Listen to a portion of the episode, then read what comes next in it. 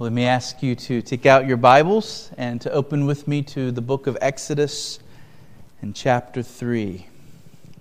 The book of Exodus in chapter 3. Uh, though it's only been two weeks since we were last in Exodus, 40 years have now passed in the life of Moses. Uh, for 40 years, he has been in Midian he has a wife, Zipporah, two sons, Gershom and Eliezer. Uh, when we left him, we had met Gershom. Uh, Eliezer is new to us. He was born during this time. Moses has been shepherding the sheep of his father in law, Jethro. The man that we met back in chapter 2, who acted passionately and recklessly and murdering an Egyptian taskmaster, has now settled into a more domesticated kind of life. Every indication is that Moses was planning to live out his life here in Midian.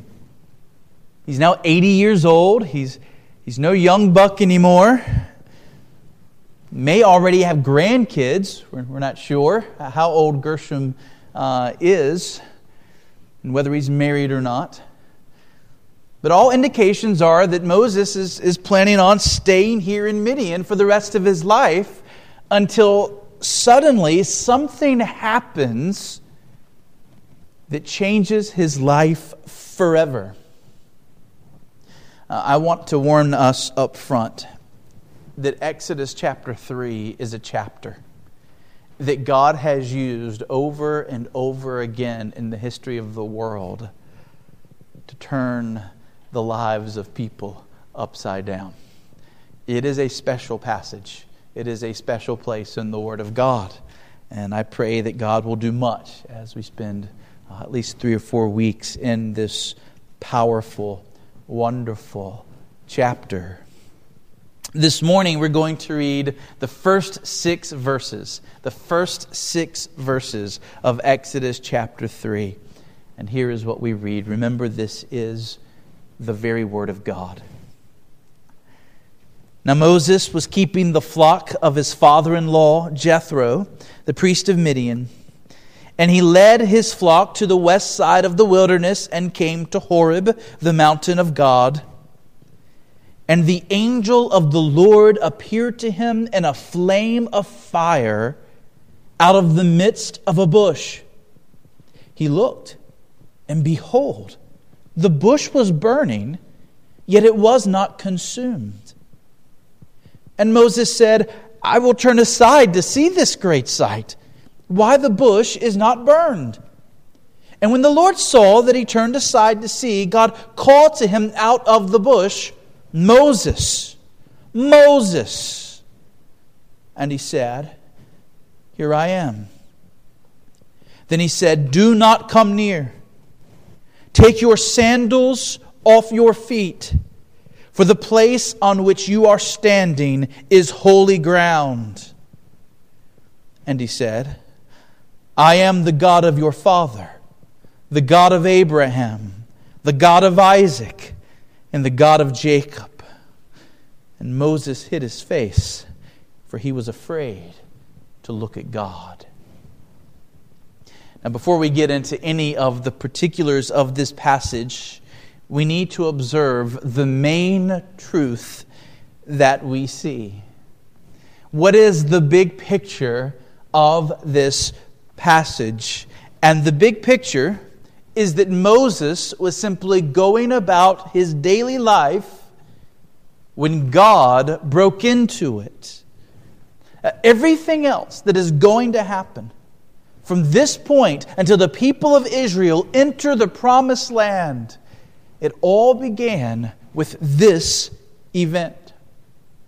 Here is where the dominoes start falling. And how does it all begin? With God, revealing himself to Moses. The great truth that we see in this passage is the truth of revelation. Uh, we can put it this way we cannot know God. We cannot have a relationship with God. We cannot know how to obey God if He does not reveal Himself to us. We cannot know Him. We cannot have a relationship with Him. We cannot live for Him or be a part of His great mission if He doesn't make Himself known. In our passage, Moses is already a believer in the true God. He learned about the true God from his parents, Amram and Jochebed. Uh, Moses' second son, Eliezer, was given that name because his name means help of God. And Moses says in Exodus 18, The God of my father was my help. And so the parents of Moses were people of faith in the true God. And they influenced Moses, even though he was raised in the courts of Egypt. He had interaction with his parents, especially in the early years, but perhaps even in his teenage and older years. And even now, living with Jethro, his father in law, a Midianite priest, we've discussed already, we've seen that he knew the true God. And so don't read this passage as if Moses is an unconverted man and then suddenly God speaks to him, and this is Moses' conversion experience. That's, that's not the case at all. Hebrews 11 tells us Moses had faith before this day. But how does an unbeliever come to know the true God? And how does a believer come to know God's will and what God would have you do or what God would have me do? And the answer is the same God must reveal himself, and he must reveal his will. Church, every part of the Christian life, from its beginning to its end, is based on revelation. God must reveal himself to the unbeliever he must reveal the gospel. He must reveal the way of salvation. He must open the eyes of the unbeliever to see the glory of Christ. And then, after through revelation that person is converted, it is through revelation that that converted person knows now how to live, what to do, who to be. There is both general and special revelation. General revelation is the kind of revelation that everybody has, where the, the way that God has revealed himself to every person on planet Earth. Romans 1, verses 19 through 20, speaking about all humanity, says, For what can be known about God is plain to them. Meaning there's something that can be known about God, and number two, it's plain to them. And the them here is the whole world, all mankind. God has shown it to them. His invisible attributes, namely his eternal power and his divine nature, have been clearly perceived ever since the creation of the world and the things that have been made, so they are without excuse. And so, whether we're speaking about primitive peoples in Southeast Asia, tent dwellers in the Middle Eastern deserts, or the most progressive, civilized Western European peoples, they all have this in common God has spoken to them through His world, through His work, through His handiwork, through creation. He has spoken in a way that everyone can understand, and in such a way that every person is accountable for what they have heard. The heavens declare the glory of God. But beyond this general revelation, there is what we call special revelation, and this is supernatural revelation. This is where God communicates directly to the human mind or the human heart. In the past, sometimes through dreams, sometimes through vision, most often through speech. Mount Hermon, we can learn something of God from creation.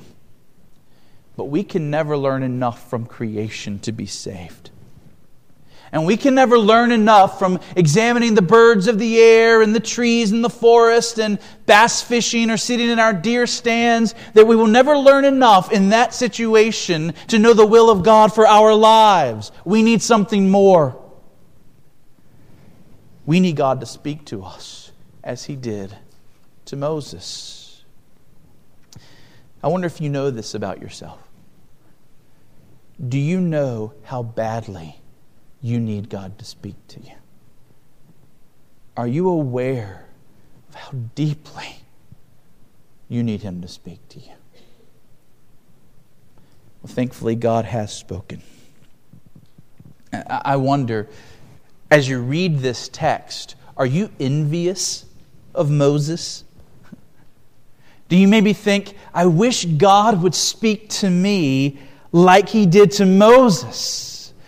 Friends, God has spoken to you. And he continues to speak by his Spirit as you encounter his word in the Bible. As Steven Lawson has said many times, if you want to hear the audible voice of God, read your Bible out loud. The Bible is the very Word of God. And through the truths of the Scriptures, God has interrupted many a life. Through the truths of this book, God has radically changed the lives of millions and set them on a path they never expected to be on. If God chose to speak through burning bushes to everybody, there would be burning bushes everywhere. But He hasn't chosen to do that. This is our burning bush. And through the Bible, God calls out to us, and through the Bible, God tells us His will for our lives. And so I simply say if you want to encounter, Moses, encounter God the way Moses did, if you want to hear Him speak and stand on holy ground, then humble your heart, lower yourself in your own eyes sit at the feet of Jesus and learn from the pages of the Bible. Now, having seen this main truth of revelation and how important it is for God to speak to us, I want to draw your attention to two related truths.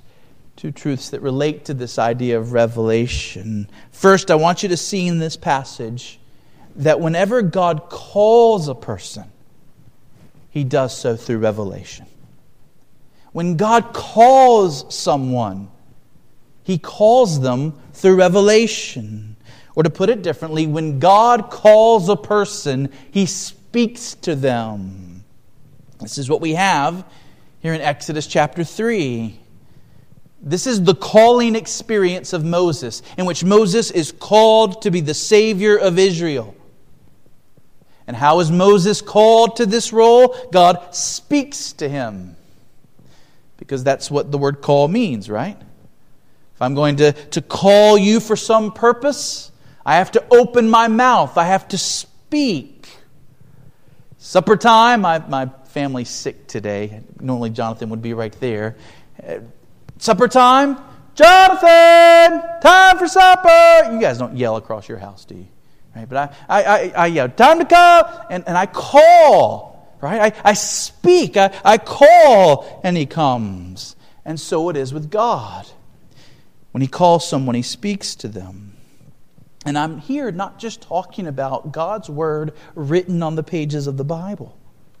When God calls someone, he speaks to them in a supernatural way, in a, in a mysterious way. God speaks to the heart of a person.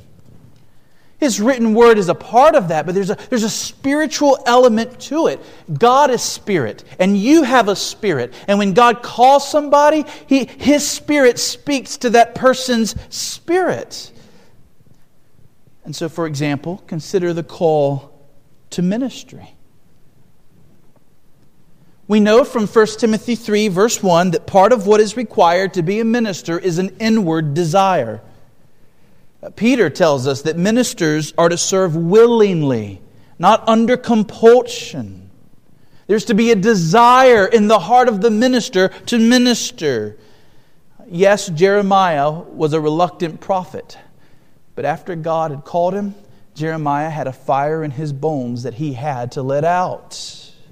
Even Moses is going to be reluctant at first, and we're going to see it. But after God continues to speak to the soul of Moses, he's going to be transformed from a, no, God, don't make me do this, no, God, don't make me do this, no, God, don't make me do this, to Pharaoh, let God's people go. And we're going to see him change. What does it mean to be called to a ministry? God must speak to your very soul so that you have this burning desire to do the thing that God has called you to do. There's more to it than that, but there's surely not less to it than that. A minister is not a minister simply because a church puts him in that office. A minister isn't a minister simply because he agrees to serve. A minister is called of God when God has spoken to his heart in such a way that he rightly desires to shepherd the people of God, to care for them, feed them, protect them. Maybe there's someone here who are considering the call to be a pastor or a missionary, and you've wondered, how would I know if I am called of God? We pray all the time that God would raise up pastors and missionaries from our church. But let me be honest. If you can do anything else, you probably should. You probably should. One evidence that a person has been called to the ministry is that God has spoken to their soul in such a way that they are gripped by the desire to speak God's truth. They are inwardly compelled. Saul of Tarsus, on his way to Damascus to persecute Christians, Jesus breaks into his life with a dual calling. Paul's calling to salvation and his calling to ministry came at the same time. And for the rest of his life, Paul could not help but speak God's word. Paul said, Woe to me if I do not preach the gospel. In my case, I remember very precisely where I was when I sensed with an overwhelming sense that I was being called to the ministry. And I knew I could do nothing else with the rest of my life. Just as Moses would never be able to deny from this day forward what God had spoken to him, what God had called him to do. Every true minister of God knows that feeling. Now, certainly, if God has spoken to your soul and called you to ministry, there will be more than just this inward compulsion. God will use His church to confirm your calling. 1 Timothy 3 says that ministers are to be tested to make sure they are qualified before they are put into office. So there's more to it than just the inward call, but the inward call must be there. There must be this supernatural calling from the Spirit of God to the Spirit of the person. Even more importantly, though, this is how God saves people. It's not just how He calls someone to ministry. This is how God calls someone out of darkness and brings them into the kingdom of light. God speaks to them in power. There has never been a Christian who became a Christian apart from God speaking to their very soul. If you're a Christian, you've had a burning bush experience. If you're a Christian, God has spoken to you in a way that was deep weighty. You may not can even point to the day it happened. you may not be able to name the day or the hour. But you know God has spoken to you and He has called you. Yes, God speaks through His Word in the pages of the Bible, but as that Word is read, as that Word is preached, as that Word is sung, as that Word is heard, God effectually calls people to Himself. Christ, by His Spirit, speaks to a person's heart, calls them by name Moses, Moses. You are called. Jesus says, I know my own. I call them by name. They come to me. I emphasize this because it must be emphasized. It is in the grip of the powerful call of God that people come to Christ. Salvation is not some human thing where we just casually choose, I think I'll try and be a Christian for a while. Christianity is not, well, I think I'll make God my God today. You don't make God anything. He must call us to be His. Salvation always begins with His initiative, His calling. We're going through our life, and He speaks. He interrupts our lives. He, he puts us on a completely different path than we were before. We're never the same afterwards. Many of you know my, my love for Martyn Lloyd-Jones and how increasingly over the last few years he's become one of my heroes in the faith. Back in the 1950s, Billy Graham brought one of his evangelistic crusades to London. And this is where Lloyd-Jones was, was pastor in London. And Graham asked Lloyd-Jones not only to serve with this evangelistic crusade, he actually asked Lloyd-Jones to lead the committee, to put together the evangelistic crusade in, in London. But Lloyd-Jones said he could not do it. Every other evangelical leader in London that Graham asked to be a part came to be a part. But Lloyd-Jones said he could not take part in this crusade. Years later, in the summer of 1963, Lloyd-Jones and Billy Graham spent three hours together in the foyer of, of Lloyd-Jones Church. Graham was asking Lloyd-Jones, would he not come and, and be a part of the work that Graham was seeking to do in London? Lloyd-Jones told Graham he could only support the Crusades on two conditions. First, he asked that Graham would stop putting Roman Catholics and liberals up on the platform during his crusades. Um, at the Crusades, Graham would often have men who denied the inerrancy of Scripture up on the platform, even leading in the services. Lloyd-Jones said he could not conscientiously support that. But second, he told Billy Graham that as long as he continued to use this invitation system, in which people were simply told to choose Christ, he could not be a part. Why? Why was Lloyd-Jones so against the invitation system that Graham was using? Well, for one, Lloyd-Jones argued, as the Puritans had before him, that true conversion never consists of simply a person deciding to follow Jesus. He, he liked to use the word fly. He said, when you come to Christ, you don't decide to come to Jesus, you fly to Jesus. There's no rational, it's not like choosing Coke or Pepsi.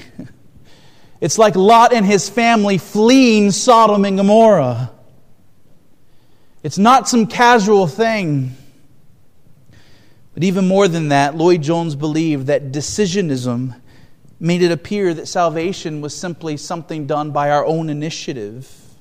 Graham would be up on the stage saying, Won't you come? Won't you come? And people would decide, Oh, God, I'll come. And everything seemed to depend on whether or not you would choose to come. The picture seemed to be one of God waiting for you, hoping you would make the wise choice. God, God is passive, you're active. Will you do the right thing? It's your choice. But this was not how Lloyd-Jones saw salvation in the scriptures. He argued that people are converted when God breaks into their lives with his very word and calls them to himself in a way that they cannot help but come to him. Salvation doesn't hinge on some decision that a person makes. It hinges on God's effectual call, speaking into their lives in a way that radically alters them. When, in the Gospel of John group, we saw this in John chapter 1 that, that people become children of God, not of the will of man, not of the will of flesh, but of God. Our very hearts must be changed by the Word of God. I reference all that about Lloyd-Jones and, and uh, Billy Graham because I, I thought it was interesting. On the night that Billy Graham began his London crusade, Lloyd-Jones preached to his congregation from Exodus chapter 3, verses 1 through 6. And his whole emphasis was on this God must reveal himself savingly to a person's heart. And when he does this, that person is forever changed. That person suddenly finds himself interested in the things of God. He, he never used to be interested in the things of God. That person suddenly finds himself not merely choosing God, but, but crying out to God. As God spoke to Moses out of the burning bush, so God speaks the gospel of Jesus Christ and he radically transforms people. They are born again, they are made new creations. And if you're here this morning and you're wondering, how does somebody become a Christian? Let me give you the most fundamental biblical answer. It's this you must be born again. How do I become a Christian? You must be born again. You must be made brand new by the Spirit of God. A baby doesn't decide to be born. So, also, a baby Christian doesn't come about by their own will. A baby Christian is born of the seed of the Word of God. It is an act of God. And therefore, if you long to be a Christian, if you long to be saved, the best thing you can do is spend time encountering the Word of God. Read the Bible, come to preaching, give attention to the Word. I dare say that anyone who comes to the Word of God with humility, longing to be transformed by it, will find that God will speak to their hearts in power and make them new. Lloyd Jones said this This work is the work of the Holy Spirit, and it is His work alone.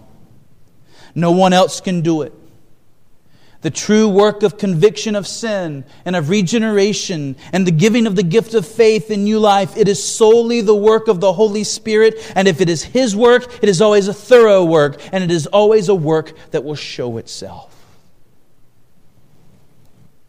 Now, very quickly, let me draw your attention to a second truth taught in this passage connected to this idea of revelation and God revealing Himself. And it's this sometimes God uses the miraculous to draw our attention to Him and His Word. Sometimes God uses the miraculous to draw attention to Him and His Word. Moses shepherding these sheep like he did the day before, like he's going to do tomorrow. It's an ordinary day.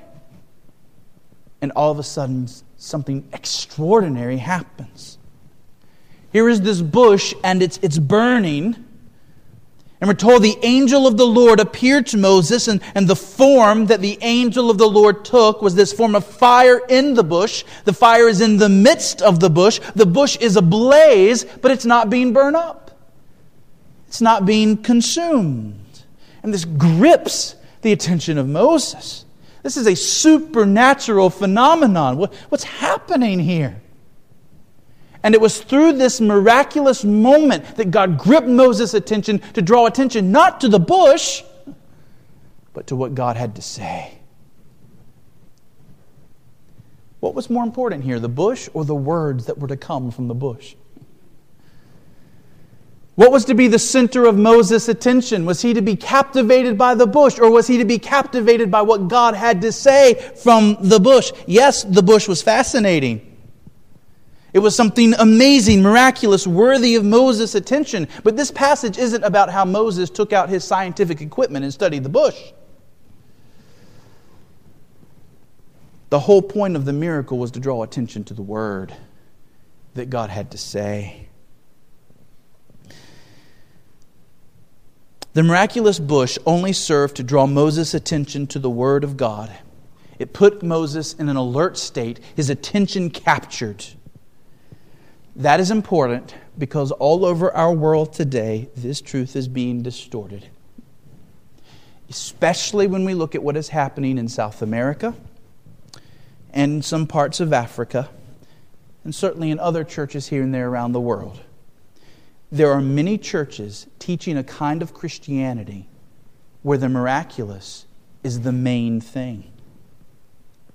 There are many, I don't know if you know this church, there are churches all around the world where people are being drawn in not to hear the Word of God, but to see the latest sign or the latest wonder. When I was in Romania in May, I had many conversations with Pastor Adrian Barzo about what was happening in Romania through the charismatic movement and the irreparable damage that was being done.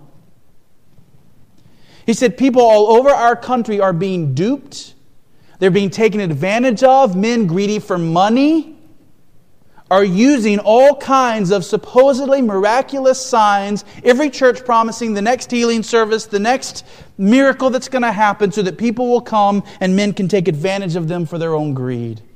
And he said it's ruining the name of Christianity in Romania. Some of you guys listen to the, the White Horse Inn podcast, hear about what's happening in, in Brazil. And Pastor said it used to be a few years ago where if he needed to rent an apartment, they would say, he would say, I'm, I'm a pastor. And they'd say, Oh, we don't need any references from you.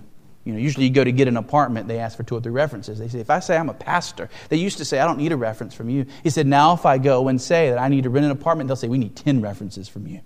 Because pastors now are known as swindlers in Brazil. Because they've used signs and wonders theology to dupe people and to take advantage of people. Friends, to make Christianity about signs and wonders is to completely miss the point. The point was what God had to say. Man does not live on bread alone, but on every word that proceeds from the mouth of God.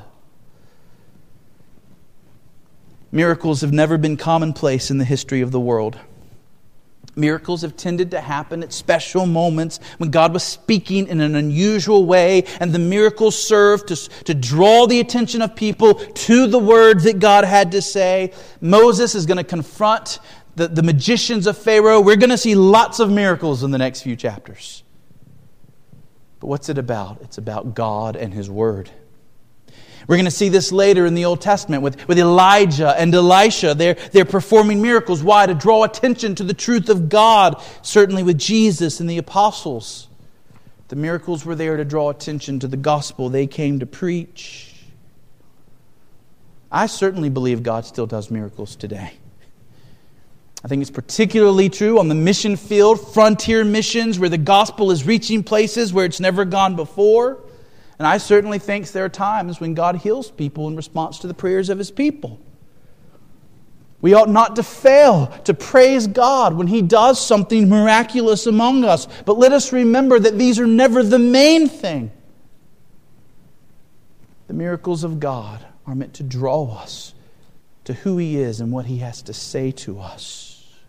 The Word of God is better than gold and sweeter than honey. how foolish it would be to go to a sign and to spend all day looking at the sign rather than going to where the sign points. There's a reason miracles in the Bible are called signs. You're not supposed to stay at the sign, you're supposed to go to where it points. It is the Word of God that satisfies, it is the Word of God that saves. And so I close with this. I hope you see how important this truth of revelation is. God doesn't owe us to speak to us. God doesn't owe you to speak through His creation. God doesn't owe me to speak through His Word. It is the mercy of God that He has chosen to speak to us. And if we are Christians, we ought to be eternally thankful that God interrupted our lives and spoke to us.